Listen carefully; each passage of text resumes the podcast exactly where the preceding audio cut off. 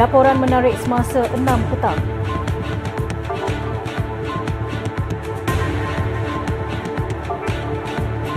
Tun Daim dijangka didakwa Isnin depan.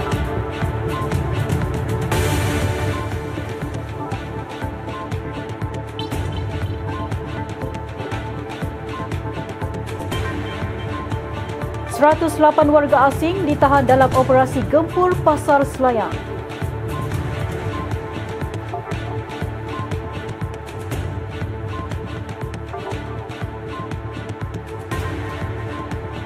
202 hektar tanah sawah di utara Selangor bakal guna kaedah alas kincan.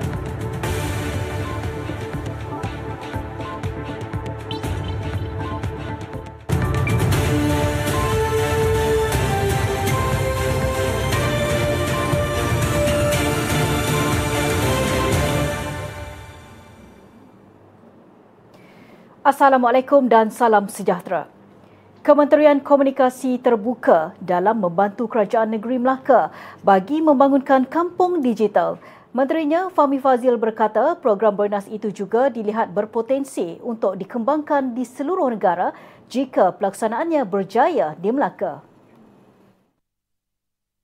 Alhamdulillah semalam saya sempat buat kunjungan hormat ke atas Yang Muhammad Uh, Ketua Menteri mm-hmm. dan uh, kami ada bincang beberapa perkara mm-hmm. uh, untuk uh, membantu contohnya kampung digital di Melaka ah. yang diusahakan mm-hmm. satu program yang sangat-sangat baik dan kalau kita berjaya laksana di Melaka mm-hmm. kita nak bawa ke seluruh negara terutama kawasan-kawasan yang ada masalah uh, alamat mm-hmm. jadi saya nampak Melaka dia memang ke depan mm-hmm. dalam bab ni Beliau berkata demikian ketika menjadi tetamu khas di Konti Melaka FM di Jabatan Penyiaran Negeri Melaka siang tadi.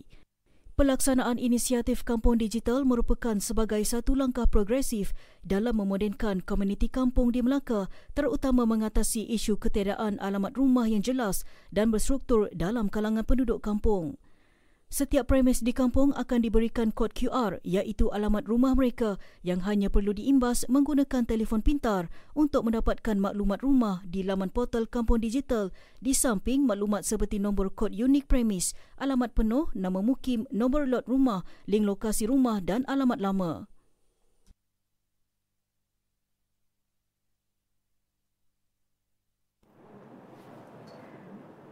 Majlis Agama Islam Wilayah Persekutuan MAWIK akan terus melaksanakan proses pemutihan bagi memastikan bantuan zakat bulanan hanya disalurkan kepada individu selayaknya. Menteri Hal Ehwal Agama Datuk Muhammad Naim Mohtar berkata terdapat individu yang sudah terkeluar daripada kategori asnaf tetapi terus menerima bantuan zakat tanpa memaklumkan perkara berkenaan kepada pihak sepatutnya bagi memastikan kebajikan golongan asnaf khususnya yang berada di bandar mendepani cabaran kosar hidup yang mencabar ketika ini, Mawib akan meningkatkan kadar bantuan bulanan yang akan diumumkan Jun depan. Mengenai ziarah asnaf, Muhammad Naim berkata program itu akan dilaksanakan setiap bulan bagi memberi peluang kepadanya untuk menyantuni asnaf penerima bantuan Mawib serta memastikan kebajikan dan keperluan golongan berkenaan terjaga.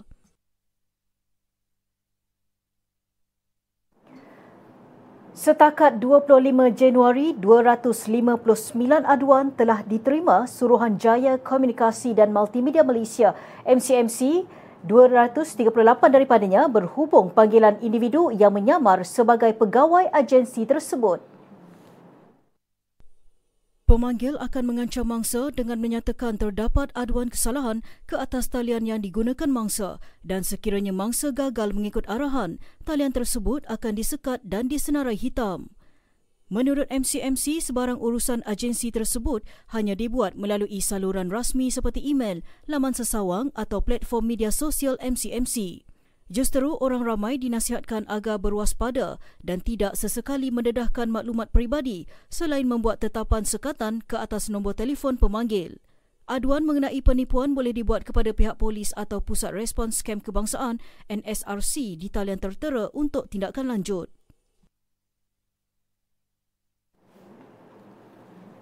Bekas Menteri Kewangan Tun Daim Zainuddin dijangka didakwa di Mahkamah Seksyen Kuala Lumpur Isnin ini berhubung gagal mematuhi notis dengan tidak mengisytiharkan harta. Daim berkata Suruhanjaya Pencegahan Rasuah Malaysia SPRM telah mengambil rakaman percakapan beliau semalam. Menurut Naim, beliau bersedia menghadapi prosiding mahkamah.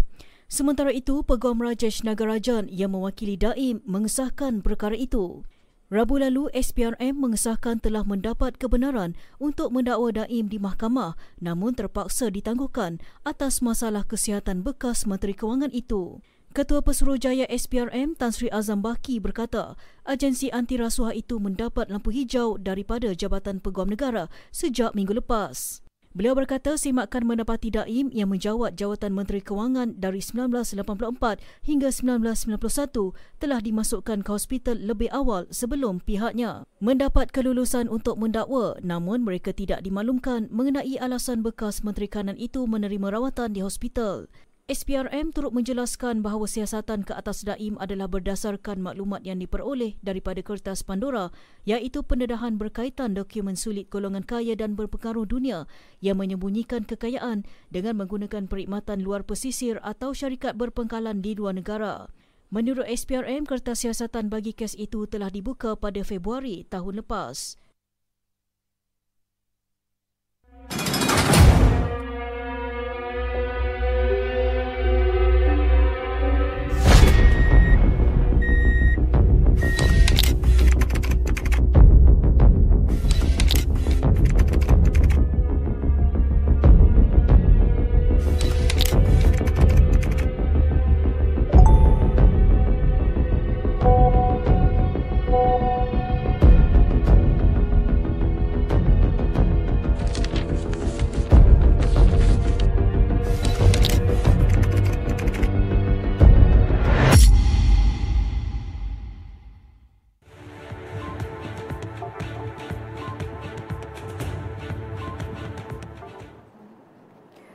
Bertemu kembali. Dua rakyat Malaysia dikaitkan dengan insiden pengoboman Bali dikenakan hukuman penjara tambahan lima tahun di Guantanamo Bay, Cuba.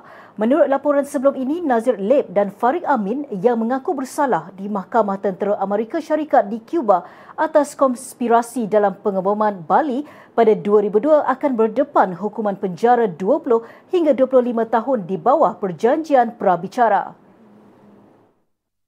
Hakim Wesley A. Brown dari Tentera Udara Amerika Syarikat dalam prabicara bertanya kepada kedua-dua tertuduh adakah mereka menandatangani perjanjian itu secara sukarela tanpa sebarang paksaan dan tahu akibatnya.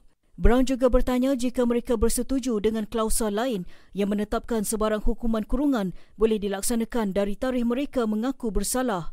Dua minggu lalu, Nazir 46 tahun dan Farik 48 tahun mengaku bersalah bersubahat dalam serangan bom di Bali pada Oktober 2002 selepas 20 tahun dikurung tanpa perbicaraan di Teluk Guantanamo, Cuba. Mereka bersama Hambali diletakkan dalam kurungan bersendirian sejak ditahan di Thailand pada 2003. Kali pertama mereka didakwa pada 2018 dengan sembilan kesalahan dikaitkan dengan pengeboman kelab malam di Bali pada 2002 yang meragut 202 nyawa dan pengeboman Hotel Marriott di Jakarta pada 2003 yang mengakibatkan 11 kematian.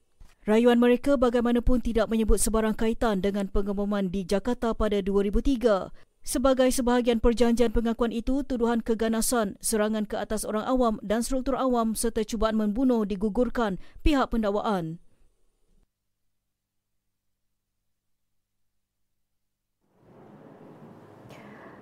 108 warga asing termasuk empat wanita ditahan atas pelbagai kesalahan dalam satu serbuan operasi khas Optaring 2 di Pasar Harian Selayang awal pagi tadi.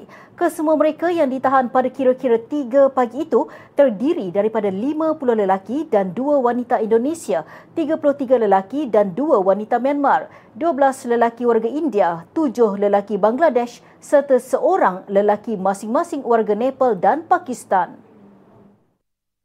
Ketua Polis Kuala Lumpur Dato' Alauddin Abdul Majid berkata operasi itu bertujuan bagi membanteras pelbagai jenayah yang berlaku di kawasan sekitar Pasar Harian Selayang terutama melibatkan pendatang tanpa izin. Jelas beliau operasi itu turut memfokuskan kepada membanteras sebarang kegiatan tidak sihat di kawasan tersebut.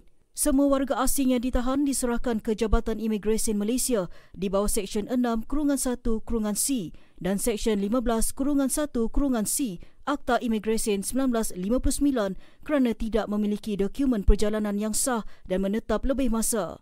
Beliau berkata pihak polis bersama-sama jabatan dan agensi penguatkuasaan lain akan terus menjalankan operasi khas seperti ini pada masa akan datang bagi membanteras jenayah.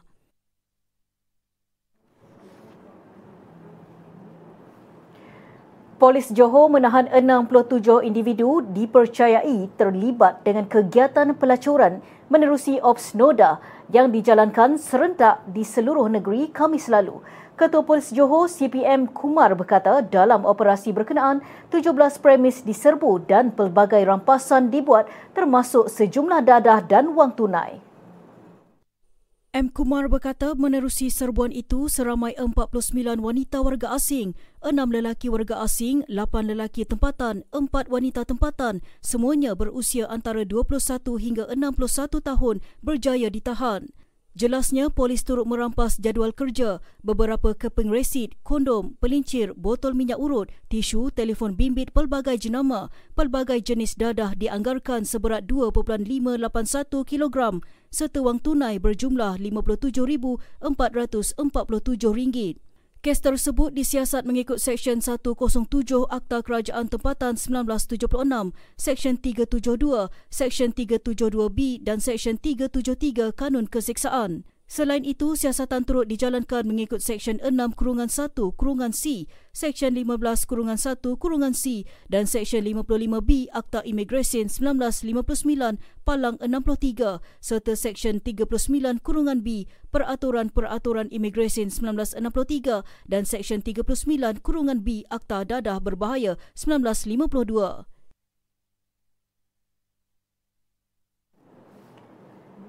Polis Diraja Malaysia Daerah Ipoh berjaya merampas 137 unit mesin Bitcoin bernilai RM68,500 dalam satu serbuan di tiga premis di kawasan Jelapang dan Bercam. Siasatan mendapati sindiket terbabit mampu mengaut keuntungan sehingga RM164,000 sebulan. Sindiket didapati mensasarkan bangunan kedai dan rumah persendirian serta mengubah suai sistem pendawaian premis tersebut. Selain itu, mengakibatkan kerugian berjumlah RM45,294.28 kepada pihak tenaga nasional berhad kerana membuat penyambungan secara haram ke atas bekalan elektrik kebangunan yang dijadikan sebagai premis melombong Bitcoin. Kes disiasat di bawah Seksyen 37 Kurungan 1 Akta Bekalan Elektrik 1990 dan Seksyen 427 Kanun Keseksaan. Jika sabit kesalahan, boleh dihukum denda tidak melebihi RM100,000 atau penjara tidak melebihi 3 tahun atau kedua-duanya.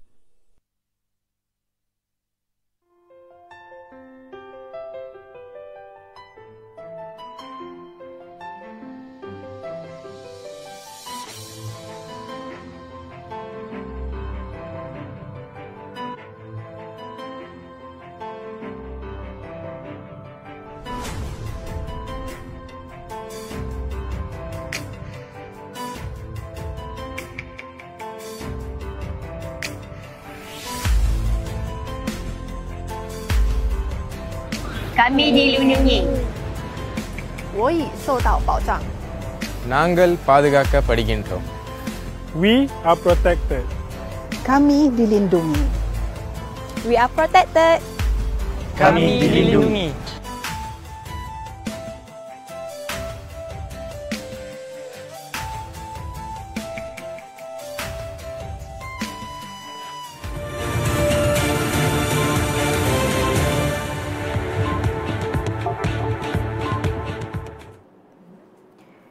Berita tempatan, kira-kira 202 hektar tanah sawah di bahagian utara Selangor akan terlibat dengan penanaman menggunakan formula kejayaan penghasilan padi di Skincan sebagai usaha meningkatkan hasil pengeluaran beras tempatan.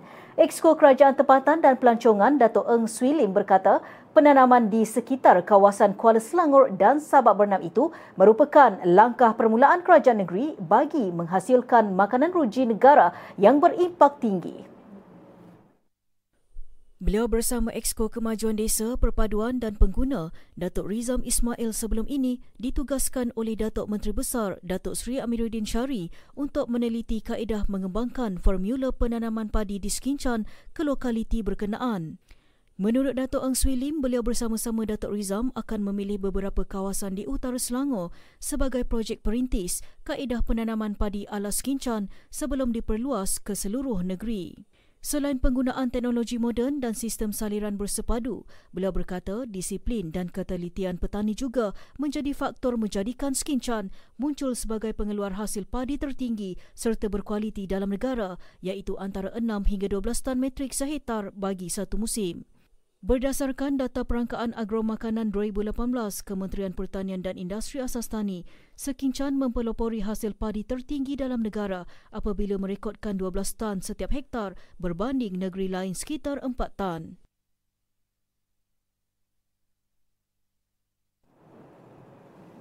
Pusat Khidmat Masyarakat Dun Kota Anggerik bercadang menganjurkan tiga program karnival kesihatan tahun ini bagi memudahkan rakyat menjalani saringan kesihatan secara percuma.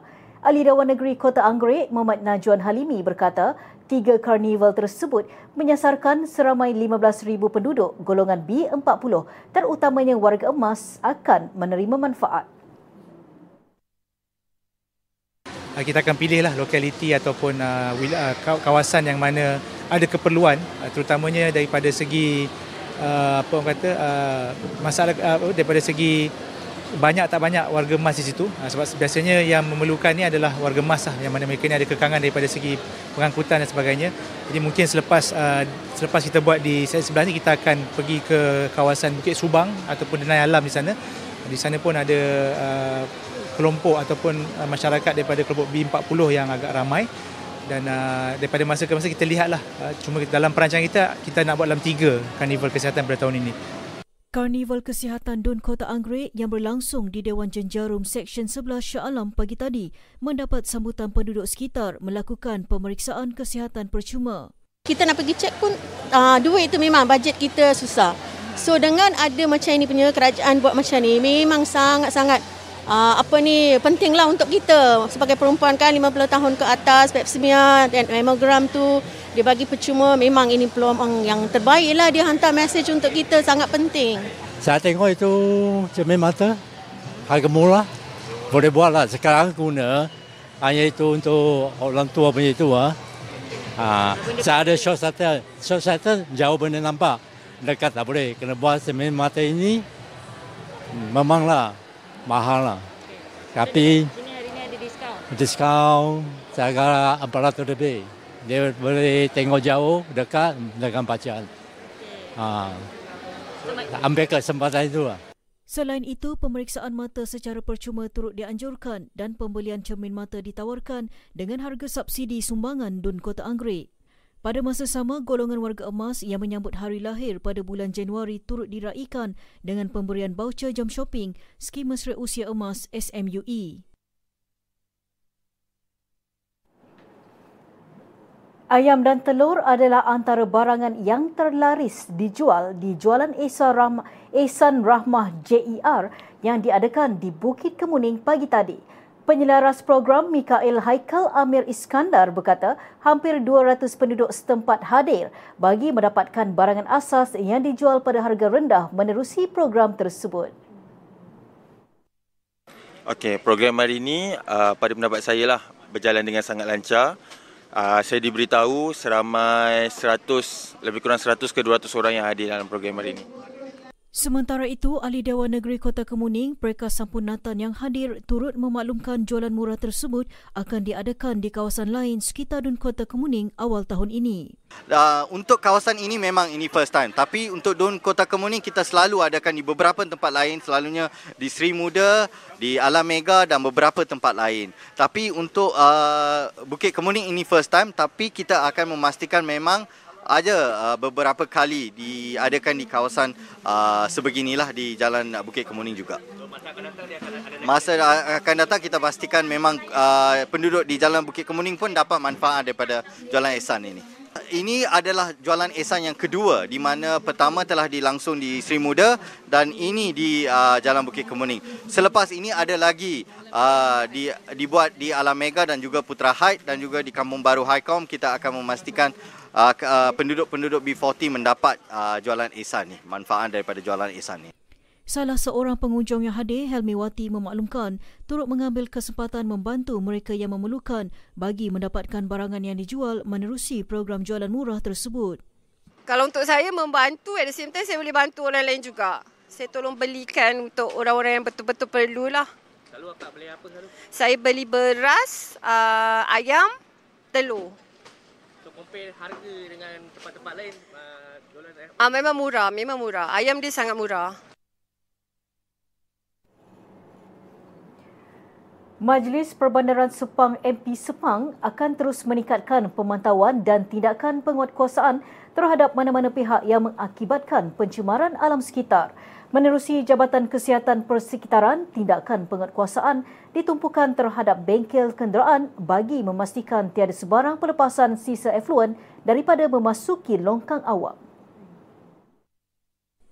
Menerusi perkongsian di laman Facebook, empat buah bengkel di sekitar kawasan Kampung Baru, Sungai Pelik, Meranti Permai dan Putra Perdana telah dikenakan tindakan kompaun di bawah Undang-Undang Kecil Pemungutan, Pembuangan dan Pelupusan Sampah Sarap Majlis Perbandaran Sepang 2007.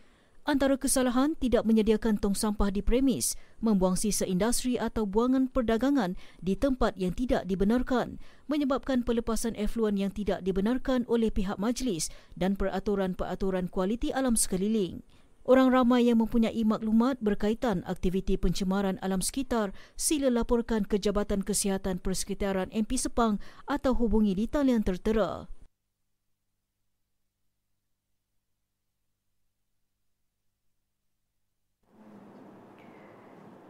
52 karya seni kontemporari dipamer di pameran terbuka Galeri Shah Alam 2023 PTGSA 23 yang berlangsung selama sebulan mulai esok. Pengarahnya Badrul Kahar Muhammad Yusof berkata pihaknya menerima 166 penyertaan daripada seluruh negara dan hanya 52 karya seni terpilih untuk dipamer kepada umum. Menurut Badrul Kaha, pihaknya mempelawa penggemar seni dan masyarakat umum berkunjung dan melihat sendiri keunikan dan hasil kreatif pengkarya di pameran tersebut. Menjangkau usia lebih 30 tahun penganjuran, beliau berkata PTGSA berjaya mengetengah bakat karyawan seni visual baharu khususnya pelukis muda dalam membina karya menerusi seni kontemporari. Siren amaran awal banjir ialah sistem pengesan kenaikan aras air secara automatik. Sistem ini dilengkapi dengan pembesar suara akustik, sistem pemantauan bersepadu dan menggunakan sistem solar sepenuhnya. Selain itu, ia juga berupaya memberi arahan daripada pusat ramalan dan amaran banjir negara ke stesen siren dengan kaedah voice activation. Keupayaan bunyi siren ini boleh menjangkaui 1 hingga 2 km bergantung kepada keadaan topografi setempat dan terdapat dua jenis siren. Pertama, bunyi siren amaran.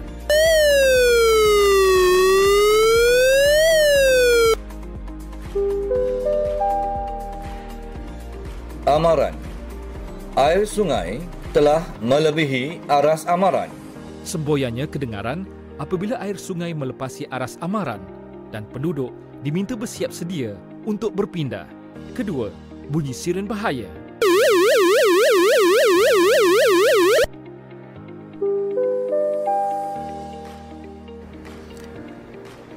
Bahaya. Air sungai telah melebihi aras bahaya. Ia diaktifkan setelah air sungai melepasi aras bahaya dan penduduk diminta untuk berpindah serta-merta. Sistem siran amaran awal banjir memberi manfaat kepada masyarakat untuk bersiap siaga menghadapi bencana banjir.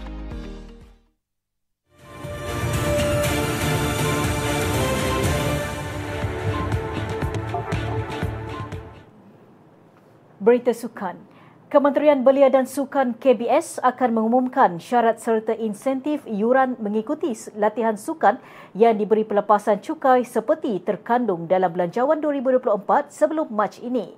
Menteri Belia dan Sukan Hanayo berkata KBS telah bermesyuarat dengan Kementerian Kewangan serta Lembaga Hasil Dalam Negeri bagi memperinci terma yang boleh melayakkan orang ramai menikmati pelepasan cukai selepas membayar yuran latihan sukan disertai.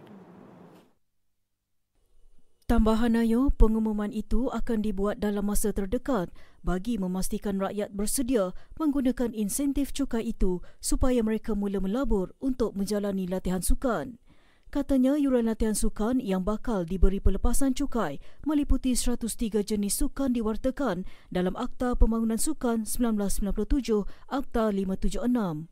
Beliau pada masa sama juga berkata Institut Sukan Negara sedang memperkasakan kursus kejurulatihan kepada para jurulatih bagi memastikan orang ramai menggunakan khidmat jurulatih yang benar-benar bertauliah. Beliau berkata demikian selepas menghadiri program Data Sonic H20 Run 2024 di Padang Merbuk di Ibu Negara siang tadi. Oktober tahun lalu, Perdana Menteri Datuk Seri Anwar Ibrahim ketika membentangkan Belanjawan 2024 di Dewan Rakyat berkata, kerajaan mencadangkan pelepasan cukai khusus untuk pembelian peralatan dan aktiviti sukan terhad sehingga RM1,000 dan akan diperluaskan meliputi perbelanjaan yuran mengikuti latihan sukan. Kejohanan Badminton Berpasukan Asia BATC 2024 yang akan berlangsung di Shah Alam, Selangor bulan depan akan menyaksikan gandingan Go Zifei Nur Izzuddin Rumsani Menurut pengarah kejurulatihan Persatuan Badminton Malaysia BAM Rexy Mainaki, gandingan itu adalah pilihan terbaik bagi menggantikan pasangan Teo Yi Ong Yusin.